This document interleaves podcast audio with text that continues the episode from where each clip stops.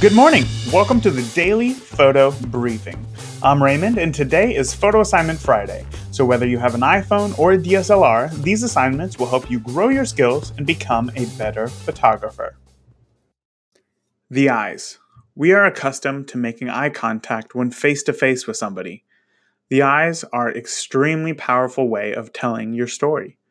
We can accurately guess what feeling at their eyes. So focus on the eyes today and have your subject tell their story. Remember, the purpose of these assignments is to get you to see the world differently and expand your eye for photography. So please, don't just phone it in, really try. When you're done, share your photos on Instagram and use the hashtag BPP365. I'd love to see your photo and help you connect with other listeners. Let's have fun. I'll talk to you tomorrow.